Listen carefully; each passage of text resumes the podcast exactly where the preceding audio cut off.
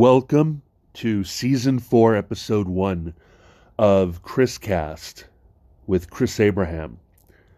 This is going to be a weird episode because I was just reminiscing and being uh, sentimental I shared a link from a online novel that I've been writing since 2005 uh, in fits and recently it's o- only been kind of a dumping ground of ideas but in the beginning it was it I thought it was really good. I really focused on it. I tried to get some interesting ideas down and from chapter 1 through chapter 14 maybe I actually did a recording. I started an audiobook. So I'm going to upload all three MP3 files that I created. This is uh, Chris Abraham's 2005 voice. And so if it sounds different, uh, it was recorded back in 2005. It's an MP3. There are three um, files. There's a file of uh, episode or chapter one. And then I went and I did, I think, chapter two through uh, through eight, and then nine through I don't remember. I should because I just downloaded a second ago, but it doesn't really matter. I thought I would just share it here in order. Um, the first MP3, the second MP3, and the third MP3. And in the show notes, I will link to where the um, where the site still is up. You can read it all the way from the beginning, all the way through to recent posts that are not nearly uh, as interesting or focused or um, intentional. Uh, they are far less like there was a real voice in it when I listened to myself do the reading. I was I was sucked right in. So I hope you enjoy this. This is out of the archives. Like I said, this is 2005 Chris. 2005 Chris lived on Capitol Hill. He lived uh, at 101 14th Street Southeast in the basement apartment there at 14th and A.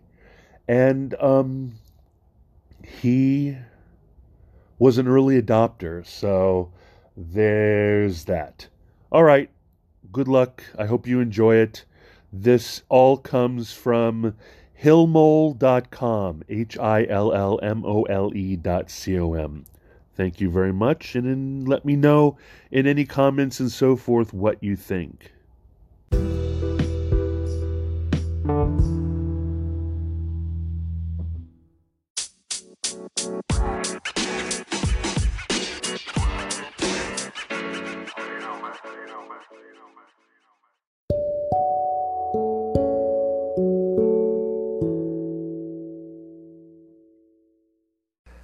Hillmole, an audiobook novel by Chris Abraham. Chapter 1 I was merely a dupe and a fool. No matter how independent you believe yourself, you are always part of some greater plan. Especially in Washington, where the fabric of intrigue is so tightly woven, there is no such thing as a civilian. Even those in the private sector do their part although this is mostly in the form of the unwitting dupe or incidental fool. It took me over fourteen years to realize that I have been both an unwitting dupe and incidental fool time and time again. Luckily, until now, I had always been both unwitting and incidental. This time, however, I was merely a dupe and a fool.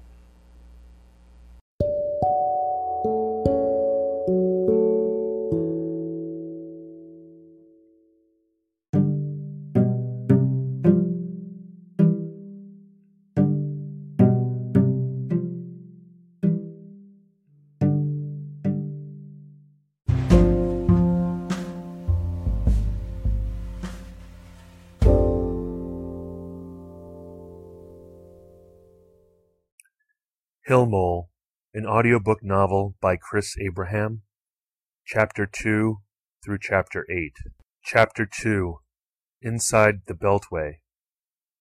I have been working in the private sector in Washington, D.C. for 11 years. Never have I been an employee of the government, nor have I worked in the military.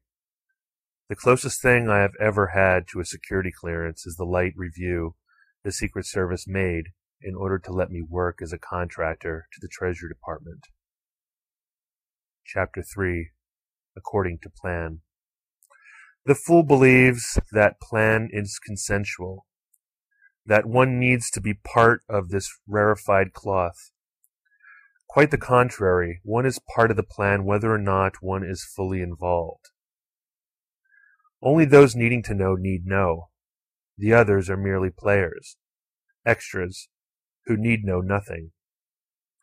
And there is a lot of cash spent on making sure that this is the case. But sometimes this doesn't quite go according to plan. Chapter 3 Adult Concerns Whose plan? I cannot tell you exactly. Certainly not what I believe my plan to be. Someone I knew to be spooky and in the world of intrigue once told me that the entire infrastructure was designed to prevent widespread panic, that the world was a very dangerous place. The majority of Miltel funds and resources are solely dedicated to calm us, to keep us children from being scared to sleep at night, to remain quiet and happy in a very dangerous world, in much the same way that parents are supposed to spare the child these adult concerns. We really don't want to know. Chapter 5 Privy to the Patterns. But for some reason I began to know. I began to become privy to the patterns. I started to see the threads that make up the fabric. I began to notice that Dad was scared too. That this was a consensual drunken pub crawl. Chapter 6 Drunken Pub Crawl You know what a pub crawl is, I am sure. It is a night of debauchery when a group of friends plan to get together to go from bar to bar, from pub to pub, to drink through the night. The earlier in the night, it's a lot of fun, but as the night wears on, as everybody gets a little tight, things get a lot more challenging. People keep drinking, of course, but after a stay, it becomes important to move on to the next bar. Chapter 7 Crawling Forward Together At some point during the night, people can barely walk straight.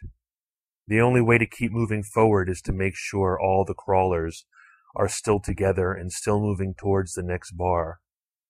The crawler not accounted for could break the entire outing into pieces. When a great big crawl is organized, there isn't anything that will keep the crawl from moving forward, and there isn't anything that the organizers won't do to keep it going, for to fail is not acceptable. Chapter 8 The Blimp There is a blimp that swims above the city as if the Beltway, our circle road, were the nosebleed seating of the city. It is new and clean and white, and it is called the security blimp. We don't quite know what the blimp does or is for, but it is still for our security.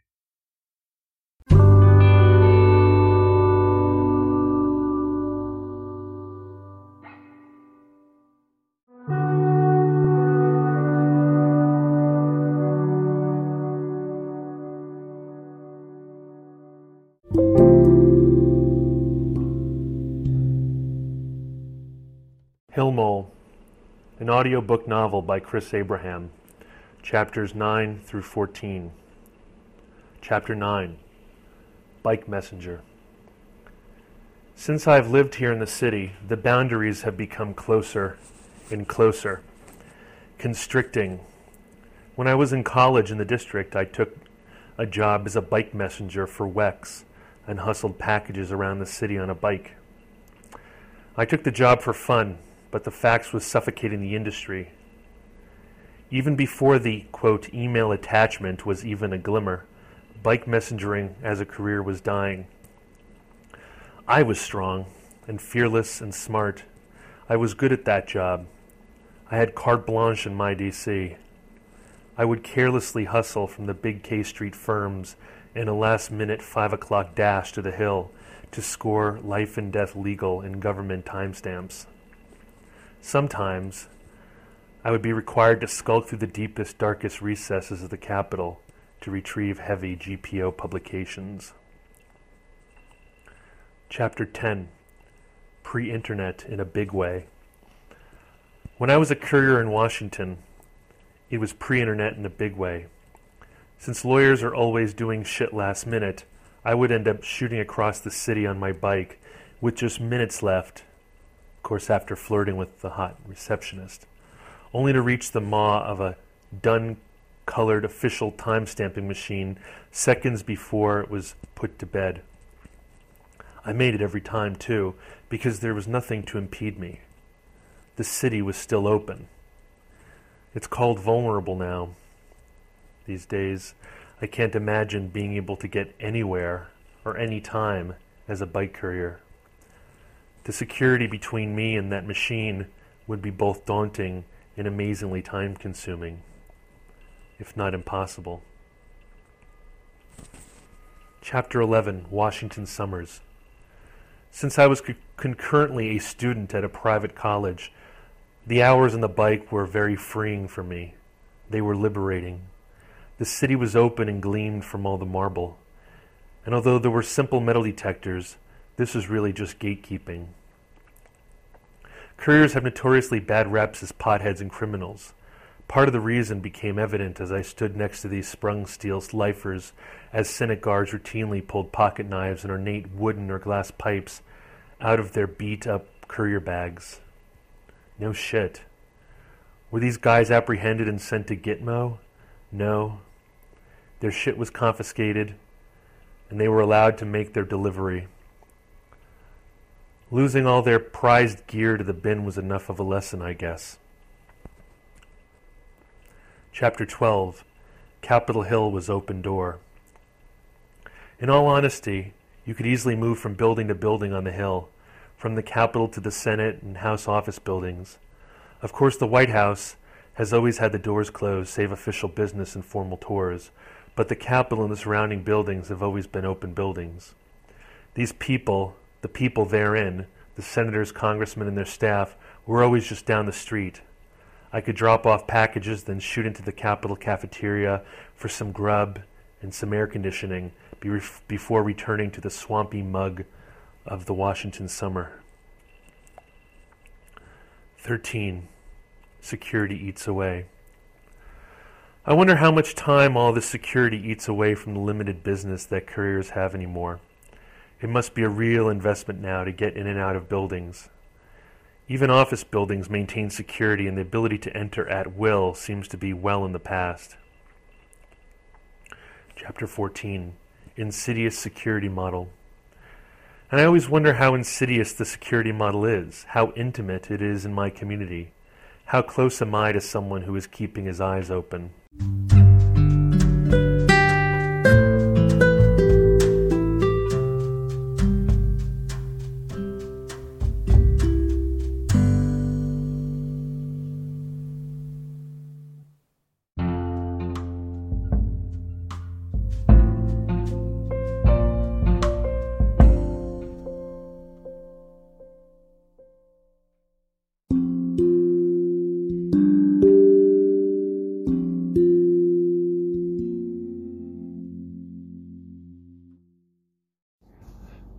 Thanks so much for listening. As I said before, this is season four, episode one of Chris Cast. My name is Chris Abraham. You can, of course, visit me at hillmole.com, but I am more regularly at chrisabraham.com. And you can email me at chris at abraham.com. You can text me at plus one two zero two three five two five zero five one. That's my real cell phone, so if you call it and I don't recognize your name, uh, it'll go to Google Voice and be translated and transcribed, and I will see it in my email and via text. I also have that connected, I think, to WhatsApp, to Signal, to um, all the other things, uh, Telegram, and you can uh, reach me via Messenger. I'm at Chris Abraham on Twitter. I'm slash Chris Abraham on Facebook. I'm at, I'm Chris Abraham on YouTube. I am Chris Abraham on Instagram.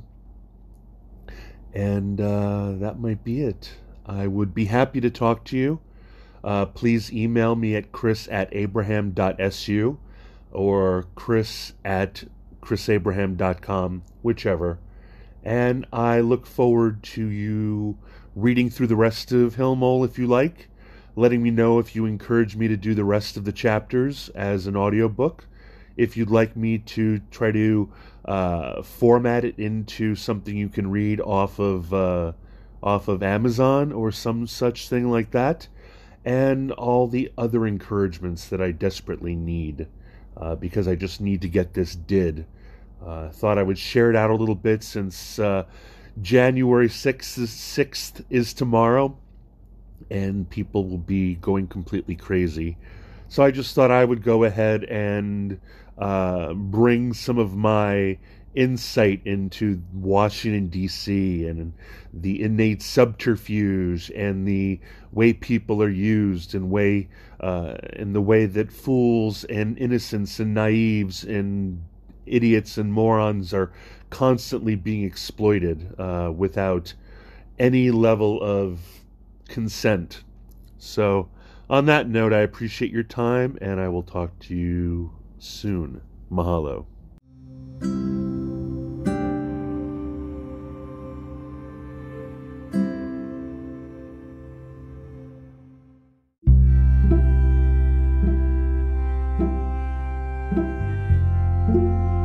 thank you